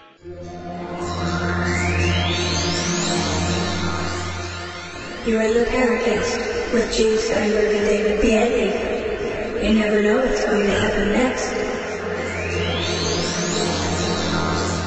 We're talking to Alexandra Holzer on the Paracast. I guess we're talking about here your feeling about a subjective judgment about what's going on and to basically trust in your gut that if you feel something is right, it's right. If you feel something is wrong, is wrong. Mm-hmm. All right. You know, I understand the feeling. I understand why. But I guess the thing that disturbs me is that people are occasionally, shall we say, fooled anyway into thinking things that are not true or true. Yep, like anything else in life, this would be no different. Absolutely. Again, I think people lose sight of their ability to trust within themselves. See, I'm a little bit more humane. I know, I understand that, but maybe You know, what so it is here I- is how of- do we? feel like- sure, but how do we reclaim that kind of thing? Is it I'm maybe trying. maybe there's something here that we've lost as we Yes, get we have. older? Kids, you know, that maybe takes us back to children. Yep. Children seem to have better instincts than adults. You know, a five-year-old may sense something that a 25-year-old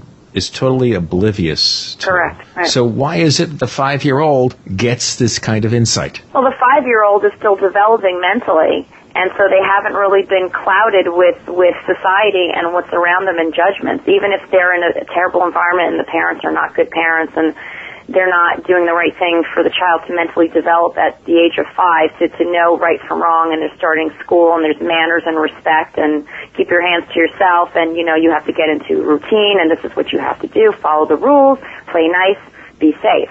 That's the, the the phase that they're at at that age. And um, children are very open and susceptible because they haven't been clouded yet. They're they're just you know in their truest form. They're pure. Okay, well, the lack of a purity is very interesting to me, this concept of purity, because, you know, we have the educational systems Mm-hmm. that are supposed to prepare us for living in the real world, and some almost consider it a kind of brainwashing, where we are taught to repeat things by rote, what's being taught in the classrooms about history and science and all this other stuff, but we're not really taught how to get in touch with our spiritual selves.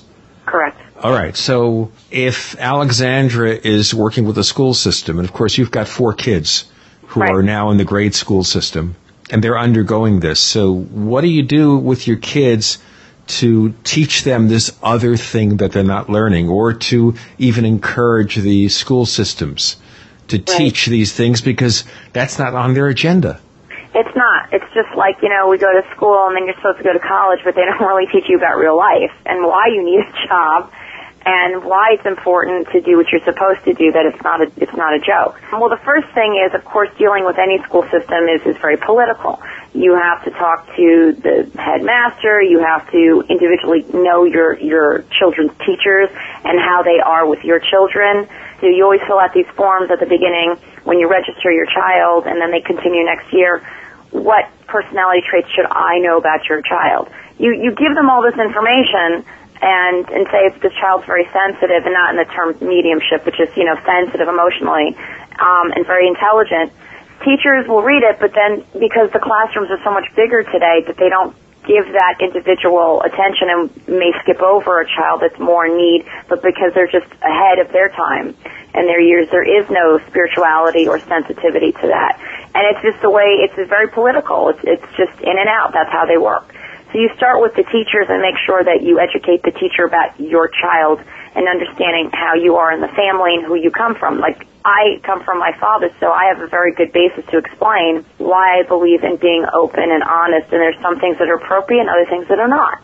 And that you, you know your child very well and you do it at your discretion and age level. In the schools, it's, it's just very different than at home. And it's important to work hard to keep the consistency from home to your classroom with the teacher. And it's your job as a parent to educate your teacher on your child and not just assume they're going to know and it'll be fine. You will always have that responsibility, whether you have one or ten children. The school systems are set up a certain way. It's very political. Now at home, in my situation, they know who their grandfather is. They see the books, and the two older ones, I only have two in school. The third will be starting this fall in kindergarten, and then there's the fourth. The oldest is only nine.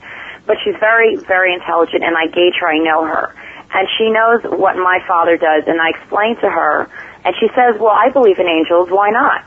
She's like, I think it's great, you know, so I can gauge and say, okay, well, we can have this kind of a conversation. And we talk about being good to people, being kind. You know, go through your closet, take out the clothes you're not wearing, you don't need it. If you're not using it, you don't need it. Somebody else does. There's a child your age that needs it. Um, and we do this periodically every three months. And, and part of spirituality is knowing the value of life and what they can do to pass on goodwill to others and other children and help people from around the world. And that's part of what we teach, and it's part of coming from understanding what happens when we are no longer living. Where do we go? Is there a place that we go? And we start with that. When you go into the school systems or other situations, we expect the schools to be our babysitters too.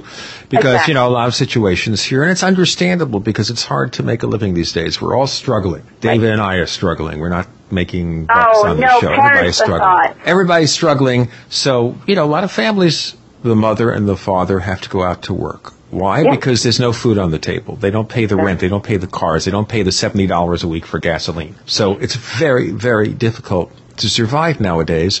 And so you don't have as much time to spend with your kids. So of course you send your kid to school. You enroll them in after school activities so they do the athletic shtick Yep. and all that stuff.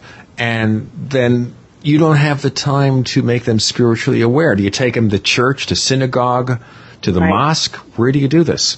Right. Well, if I walk into a church, the walls are going to burn down, so forget about that. Um, Uh, tell me more. yeah, well, listen, I, I have my beliefs and faith, but you know, I don't feel like it's going to be found in four walls and a ceiling with a pointy little steeple.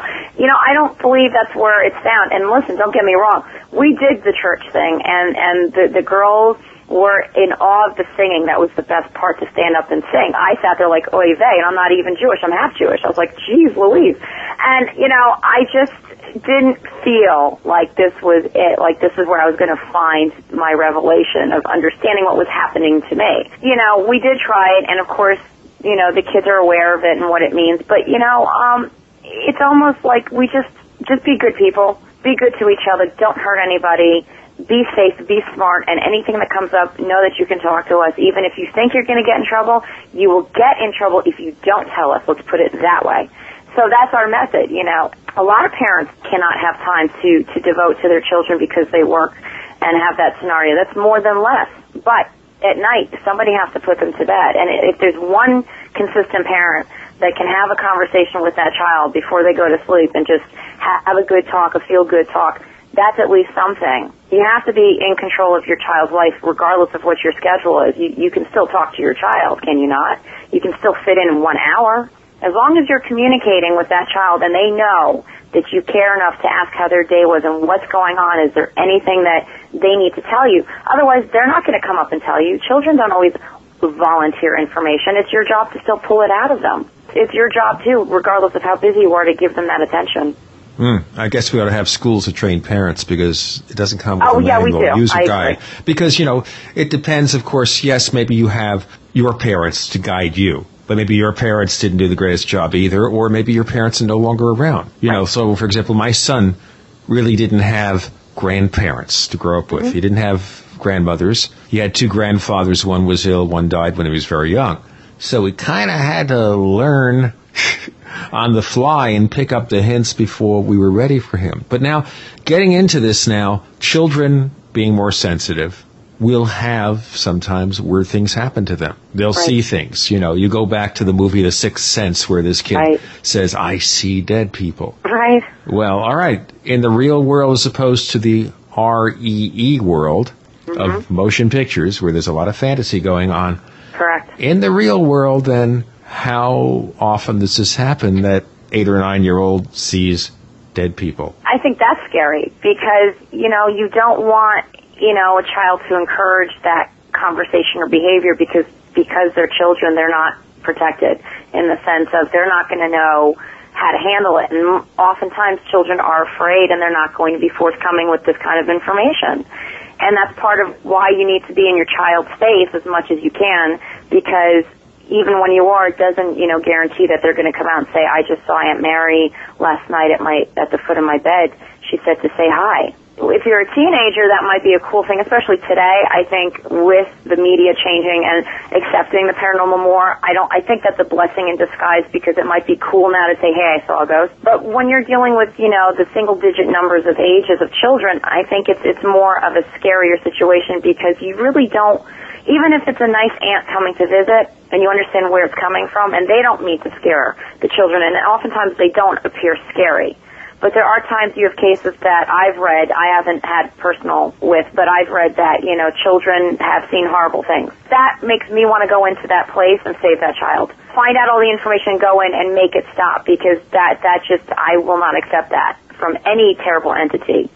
I will kick his, his butt, I'm telling you. I just, I How do can't you kick an that. entity's butt? That okay? Um, well, I, How my foot it? would go through him, you know, or her or it, but I will try really hard and protect and shield that child because I am a mother and I'm an Arian mother, which is the fiercest mother on this planet, I may add. I just, it pulls at my heartstrings to hear stories like that in cases, if they're legitimate. You know, I mean, that, that's horrible. And it's like somebody, a stranger hurting your child. It's, it's no different to me and I, I cannot allow it. So of course, as I get more involved in the field, if I come across things like that, I, I will be pulled into it emotionally as a parent and and as a protector of children. But yeah, it's it's tough, you know, when they're when they're really really young, you you then have to kind of deal with it. You can't just ignore it and then assume your child needs Ritalin or something because they're psychotic. All right. Yeah. Well, that gets into another story too, and I want to Right. talk about methodology in a moment.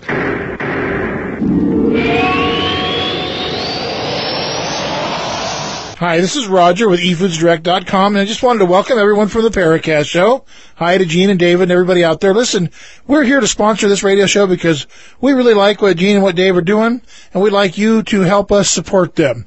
Now, we are a long-term storable food company. However, the foods that we produce are low moisture foods. They're very, very high quality, and you can live on them every day. You can literally cut your grocery bill in half or more than half, maybe as much as 60% by buying bulk foods from eFoodsDirect.com. But right now, a recession slash depression is on the way. We're advising people to sell the toys in the garage, hawk off the old jewelry you don't use, pour the money into food supplies before it's too late. I'm telling you, it could be too late. We also can provide water filtration, other needs. Call eFoodsDirect.com and let us continue to support Gene and David here. 800-715-4380, 800-715-4380, or go to eFoodsDirect.com. That's eFoodsDirect.com, 1-800-715-4380. In the Paracast with Gene Steinberg and David Biedney. You never know what's going to happen next.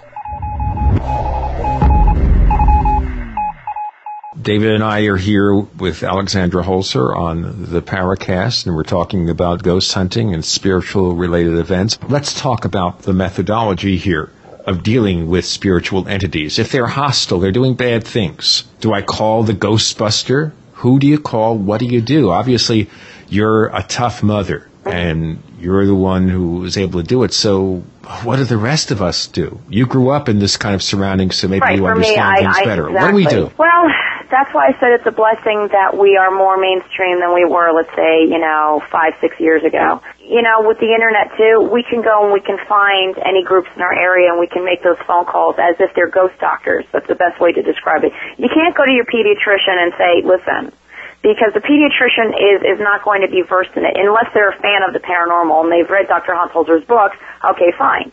But you, you know, you really are taking a chance with that.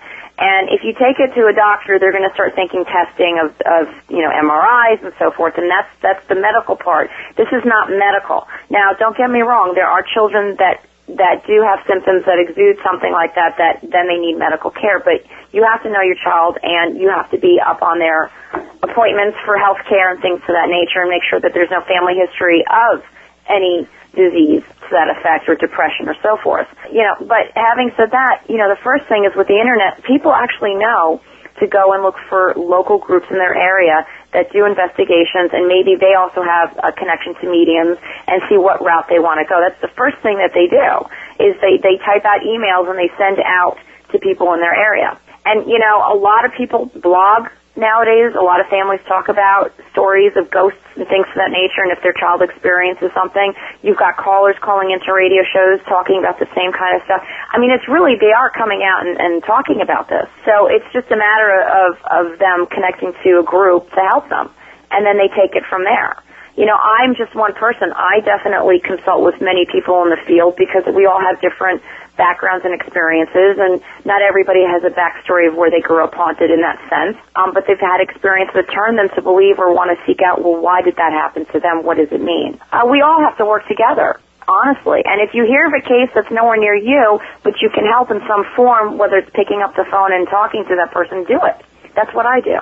It's more of a family, you know, effort. A paranormal community is really what we need to grow instead of devising groups and, and, and splitting everything up. And if you have a TV show, okay, well then you're the only one that can help. You know, you have to know who's in your community and you have to be able to reach out to people and tell your story. And a lot of people do. A lot more so in the past couple of years than I would say five or six years ago. Well, of course, what happens with the media, though, is they're doing it for ratings, they're doing it for circulation, or on the web, someplace they're doing it just to get the hit count and the online advertising. So Right. it's commercial, you know, that, you know, ghost hunting, we don't take that seriously. That's just entertainment on the Sci-Fi Channel or the Discovery Channel or one of these other stations or the History Channel, and they sell commercials and make a lot of money.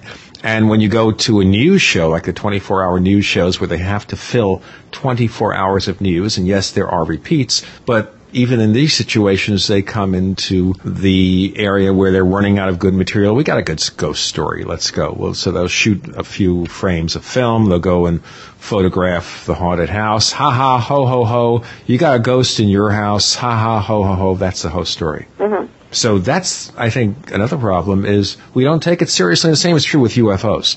You know, I think if you it's the same did surveys, Right. Gallup polls, whatever, you find that lots of people have had UFO experiences, lots of people Right. have had ghost related experiences after life type encounters of one sort or another, but the mainstream media doesn't look at that as real. They look at that as entertainment. Well, How you know, do you and- change their and minds? It's true. Uh, it's definitely true that they do because that's the way the media has been set up since we were able to, you know, when the TV was invented and so forth. And and you know, even if you if there was when there was just radio, if you ever hear the broadcasters, they were quite entertaining. You know, I mean, you have to have some entertaining element because people aren't just going to go and watch. You know, even the news, which is supposed to report the news, has these segments of actors on there, and you're like, well, why is that on there? Oh, so and so's getting divorced. Big, big news. This one's having a baby, and you know, I mean, they mix it up nowadays more so than in the past, and it, it's it's quite disturbing that you have to go and go through a filter of, of uh, trying to find out, well, what is it that you want to pay attention to and learn about. Same thing on the internet. You have to find reputable sources of information that are not, you know, taking it to another level, but that are just really, you know, just the facts, ma'am. So it is a lot more complicated today. I personally, I like to entertain people because it makes people, they, they're happy, they laugh. That's my job too. I educate people through humor, and that's that's something I I am very proud of, and I don't feel ashamed of, and I like to film, and I like the camera, and I like the effect it has on people who maybe before ten minutes ago didn't know who I was, and now they do. So, you know, it, it gets the word out and it gets the vision out and the work that's being done, which is, for me, keeping in respect to the field and trying to, to keep it focused and getting information to help people understand that, you know what, this is just really normal, including other life forms. I mean, to think that we're the only ones here, I think is really uh, just uh, obnoxious and very egotistical. I mean, just it just to me is amazing. I'm baffled. We're so tiny. But that's me. That's Well, now, of course, astronomers are finding more and more so-called Earth-like or almost Earth-like planets out there. Mm-hmm. And that would be an interesting question too. If we have life forms from other planets, do they have their own ghost hunters? Yeah, well, mysteries like they have this, you Human know? Hunters, HH show. It's on channel 100 and billion. You know, watch the Human Hunter show, and all the humanoids are sitting there going, "Ah, look at that one! Look at that human." Yeah, it's who knows? Why not? Maybe they celebrate the holidays. You don't know. Alexandra, in the first hour, you brought up an associate of yours who you say was having um, the story you told about the producer who came and heard the audio recordings of um, the person your associate was having a conversation with. I'm curious, what kind of information was imparted in that conversation? What what kind of knowledge passed hands? I'm wondering. Uh, well, that was my team member, Carly, and um, she has uh, basically throughout her whole life experienced being haunted herself. And she grew up in London, and she's had stronger things happen to her than myself. She's actually seen full-bodied apparitions, you know, but not just once or twice, which is normally the case for for the average person. She constantly had people around her trying to get her attention that were on the other side that needed to talk and say things and get messages out. Having said that, she always had the ability to hear them. And it wasn't until the past, I'd say, two and a half years, she started to record herself because she had complaints when she had a roommate that she would talk out loud and be on the phone and it kept the roommate up and could she, she please stop it? And she says, I'm not on the phone. I'm sleeping. And she couldn't understand why people were complaining that she was talking at all hours of the night. She began to record herself to find out what she was saying and what she was doing because some people sleepwalk and it's very scary and there's people are treated for that. Sure. Well, what she found was even more disturbing than sleepwalking. And uh, she found that the other side was talking to her, and there was more than one, and they were going on and on about the room that she was in. They described things that she just she was in shock, and and so she was having conversations with people she had no clue who they were, and you could hear their voices, and they were very clear. So she started to do the research, and she came upon uh, Leslie Flint, who also was doing similar research, and so she's got all these recordings now, as you can understand, and she's very scientific, and she's talked to a lot of college professors, and she just didn't know which route to take her work. And of course, she and I met, and she knew that with me, um, it would be done correctly and with respect, and, and in the field that's still fairly new with audio versus just EVPs. Audio is definitely a different way of processing the information with the one person as the tool, which is trance medium, which is what Carly has become. And so when the producer was given uh, audio samples, he was really just, he's never heard anything like it before. And there's a reason for it because like with UFOs, there's not enough out there or it's not being researched to the point of where it's serious enough because everything on that side is EVP, EVP. So she does, you know, for short term the DVPs and uh, wanted to make it very clear and specific. And when he heard the samples, he was just wow. So that's what that was, you know, Right, what- educating him. hmm What were the voices saying? They were just talking. I mean, one clip, there was a, an older woman in the room. Carly was awake. She was in bed at night, and the older woman said, "Could you know? Could you turn on the TV?" And Carly said, "No, I don't want to get up." So she wasn't asleep. She was in her room. She lives alone, by the way. The roommate was about, I think it was two years ago. She lives in a studio. And she said, you know, she responded back. And because she's so used to this, it doesn't scare her. For her, it's not unusual. It's what she's lived with. But now she's doing the research and so she's understanding more of what's happening. So she said, no, I don't want to get up. I'm tired. And that was the end of that conversation. Those are little clips that she has. Other clips she uh, would record while she was sleeping. There'd be three or four having their own conversation in her room. Just going off a mile a minute talking about things that have nothing to do with the other person's conversation.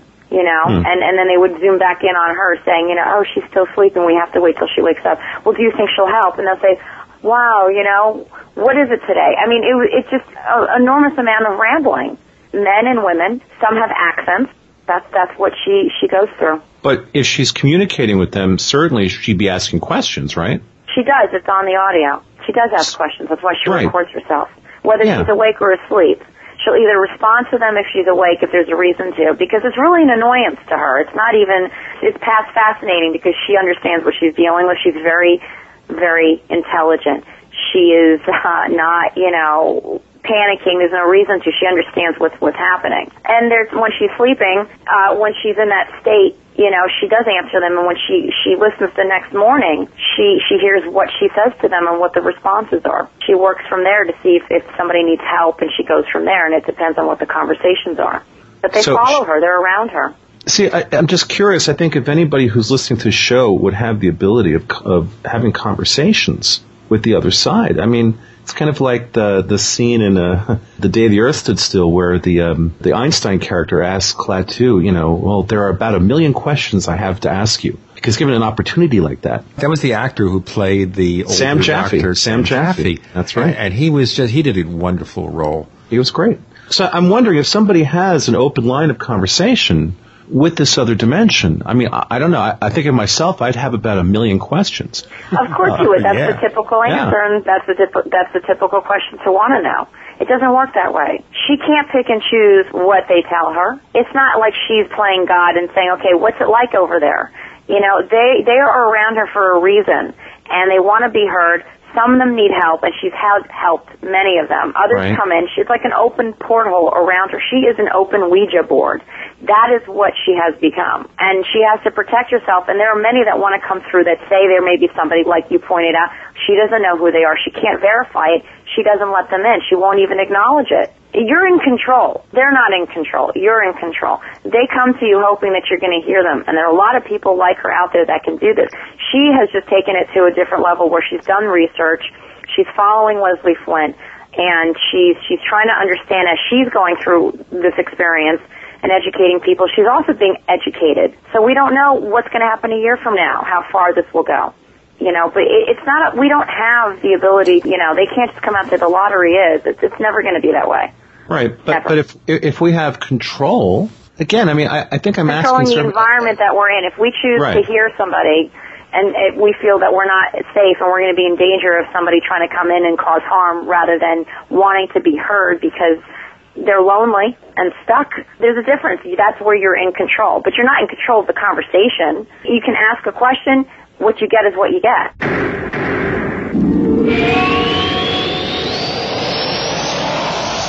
Fate magazine is proud to be celebrating its 60th anniversary and its 700th issue.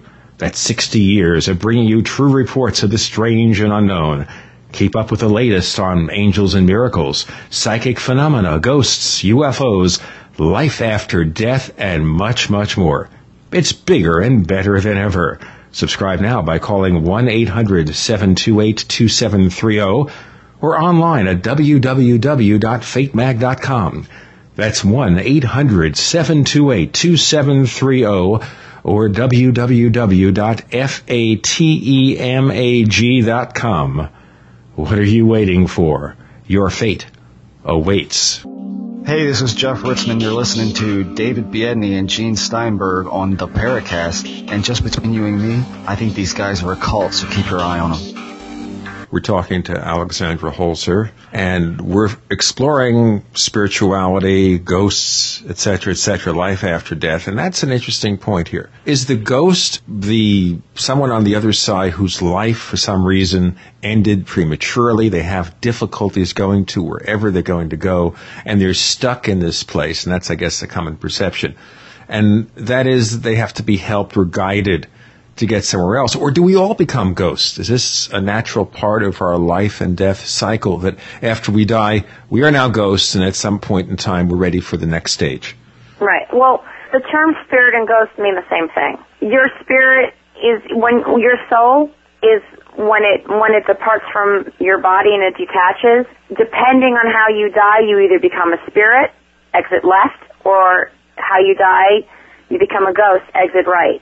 But your spirit and your ghost are the same. It's your soul. Everybody will end up one or the other. It all depends on how you die which is how the outcome is. So if you die horribly, chances are you could become a ghost. If you die peacefully, chances are you'll be a spirit and be free and cross over and be pulled to the realm of where you will meet up with those that are going to take you to the next level of your life. Okay, so what is the I next level? What do you What think the next level is?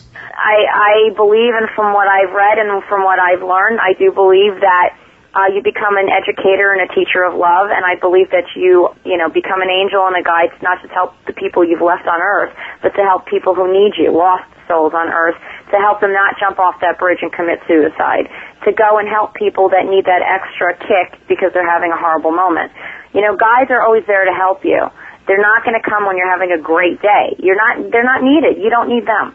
But when you're having a moment, a crisis, that's when they come in. That's okay, but how do you bring them in? Say, for example, a lot of people nowadays are suffering. They're suffering financially. They're Yeah. suffering because companies are cutting back and they don't have the jobs they depended on. We have the auto industry. We have manufacturing in the United States. I don't want to get into politics, but it becomes part of that. Okay, so I'm suffering. My family is suffering. We're screaming mm-hmm. and yelling at each other. We've got to get things to settle down. How do I call my guide and say, come on down here, help me out because I've got a problem that You just I do what can't just deal said. with? You ask for help and you do it in a non-judgmental way. You do it quietly and peacefully and that you know that you're open enough to believe. Because if you're just going to do it to be cocky and say, yeah, I need help, you know, that's just not how it works. That's why you have to be open and be a little bit more understanding that you have to be grateful that they're there and that they're always there and just because you're not awakening to that, you know, doesn't mean they're always not around you to, to help you when you're having those moments. You ask for help. You ask the universe, you, you have nothing to lose, you have everything to gain. Because frankly, if you're hitting rock bottom, you kind of need to do it. Is this like prayer? I mean, do you sit there and pray on your knees and say, Whatever works God help me? There's, there's no formula. It's whatever works for you. Because everybody believes in their own religion, if they have it, or their own God. Everybody, it's again, that's why it's subjective. It's what works for you. Nobody can tell you how to pray. Nobody can tell you how to talk to to something that you can't see, that you feel maybe you're you're acting, you know, kind of weird, and you're standing there in the bathroom with the door closed. Okay, okay, angels, really quick, because the kids are going to come running in here in about ten minutes. But how do I know Help. those are angels and not somebody here to play a game? I think it gets to a meta question too, which is, what if all we're seeing, and I'll raise this, although I'm sure you won't agree with me, is part of our universal consciousness. We're all part of this universal consciousness. And when we call up these things, we're just talking to ourselves in a way. Part of ourselves is being reflected back in these beings. Well, you know, it's it's possible. You know, I you know, for me, I believe, and so I I think that's a very uh, strong thing to have, and I I definitely believe. Okay, but You know, the scientific I- community is going to say, you know, Alexandra, this is nonsense. We have to have proof of this. It's got to be reproduced. If it's real, it doesn't mean we can necessarily measure it with our instruments. We can't measure these things with our cameras Well, that's going to be or that our EMF that's meters. never What do you do? You can't, nothing. This, like it's with anything in life. If you're going to sit there and burst a blood vessel in your neck because you can't convince them, then that's move on. I mean, listen, you're going to do what you're going to do and people are either going to believe, they're not going to believe, or they're going to be somewhere sitting on the fence about those things until they feel they want to choose a side. Or sometimes they won't ever choose a side. Well, there are a lot of sides out there. You know, there's Yeah. your side, there's another side, there's Catholic, Jews, Muslims, agnostics. religion, yeah. I mean, we have lots of sides, but the question then becomes, okay, we have so many sides. How do we pick the right one? We feel this It's one works for us, but then is that the way and the truth, or is that no just a one answer? There's no we. It's an individual situation, an individual bias. If one person asks that question, they're going to know where they're coming from as to what they feel they can trust and what they feel they can't trust. And if they don't know, they have the right to go and do the research on people out there that are trying to help people understand, and that's as best as they can do it. That's that's just something that you can take with it. You can either take it or leave it. You can go and watch your favorite actor in a film, and he could do ten different films, and there's only one film that you're appalled at. Meanwhile, somebody next to you says all the films were incredible. You know, it's all subjective to what people think. One person likes this, the other person doesn't. Okay, but the then how do you have an objective reality? If you have a million, a billion, a trillion realities out there, which is the one that we can depend on? If there's so many different realities, then It's- we're just again, making it up? It's not a we situation. It's an individual situation. People depend on what they're comfortable with. They everybody has a comfort zone. Let's start there. With that comfort zone, and they're educated and they go through life day to day. If there are things in their life that they want to change that they're not happy with, it is their choice to change their life path. It takes time. It doesn't happen overnight, but you ultimately, you're in control when you get up that morning and decide, I choose not to be depressed today and I choose to be positive regardless of my situation because it has to change. I have to make it change and I have to stick it out and I know it's going to take time. So don't take the antidepressants. Don't take the Prozac. Just no, I'm not saying that because if a person has a clinical problem, there's a Okay. history there of disease, maybe they actually do need it. Maybe there's a chemical imbalance. You have to make sure that you safety net all possibilities before just throwing everything away. There are people that probably don't need that stuff, and there are people that do. It's an individual situation. How you're constructed as a human being and what your what's inside your body and what your medical history is, you know, bodes well for what your choices are in life. And if you're a manic depressive because your mother was and your father was, well, uh, chances are you're going to have a problem, you know. But it's also your environment and how you choose to get up every day and how you live your life. It is your choice, ultimately in the end, as it is your choice whether or not you want to be educated on the topics that are out there in the field of the paranormal, which range vastly in all areas, and you would do well to educate yourself than make judgments and be harsh and then say, well, right. you know, You know, you know what I'm having a problem with here? I'm having a little problem kind of reconciling this, that we look at this afterlife as an objective truth because people, when they pass on, go through certain stages, whatever. But you're then saying it's what we feel, what we believe, what we assume is right, but then there comes out to be a hundred million different possibilities. Or a There's trillion different possibilities. So where is our objective truth here? It's not just whatever you believe is okay. It can't be because there are too many variations of whatever you believe is okay, whatever you feel is okay, as you long as you're not hurting anybody else. You can't step into everybody's shoes and, and know what they're going through and how they feel. That's why it is communication, and that's why, see, that's why people like yourself and other people, you know, who are trying to get certain points and facts put down and having people say certain things or what they're trying to get at. My whole thing is, you know, sometimes it's not as complicated as we make it out to be. Maybe if we would stop talking and start listening and try to understand that, you know, when we get up every day, how we live our life affects those around us and affects what happens. And things that are out of our control are out of our control. But the things that we can control and we can make a better difference in, we have to make that attempt. And I see nothing wrong with that. It's all positive because there's too much negative in this world and there's too much bickering. And that's why my whole thing is about the paranormal politics and I, I don't want a part of it. And I'm not going to go there with that. It's not for me. It's like the power of positive thinking, it sounds like. Yeah, it, it is, absolutely, because it's all part of the whole process of you being a living human being with a soul that ends up going somewhere when that body dies. You cannot live forever. Same thing with with a humanoid. I mean, unless they have the secret of life, maybe this is what they're holding on to. I I would like to have that. That would be awesome. You know, I mean, we're talking about the zeta reticulans there, or whatever they are. well, why? I mean, why not though? I mean, it's it's you know, to me, I'm very very open. That's just for me. I feel that some things are really hokey and and stupid, and obviously, you know, they're not real. But there are many things out there that I don't know, and I'm not going to sit here and judge it or or even put a comment on it because I still have to go through my own experiences if I ever get to all those things, which of course I won't. You know, I'm just very very honest. You know, I I just move forward one day at a time. What about your children? Have they had experiences seeing ghosts? No, no. The oldest only um one time she said that she had seen my late aunt, which is the one that I talk about in the book, who came and started talking to me out of the blue after two years after her passing. And that's when I thought I was losing my mind because I, I really didn't want a part of it. I moved away from that when I grew up. So uh, she she said that she had seen her, and that was it. And she's very private and shy and quiet. So you know, she's she's that child that you have to make sure you pull things out of.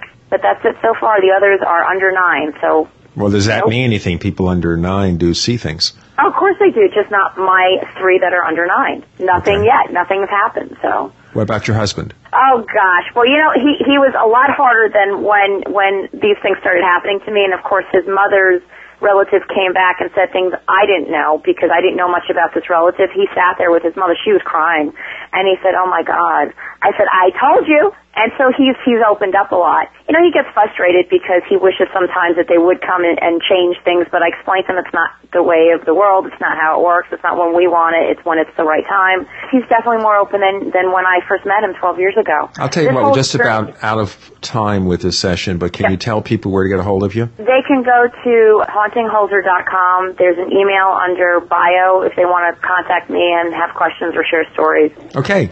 Thanks for joining us on the Paracast. Thank you. I have a feeling we're not in Kansas anymore.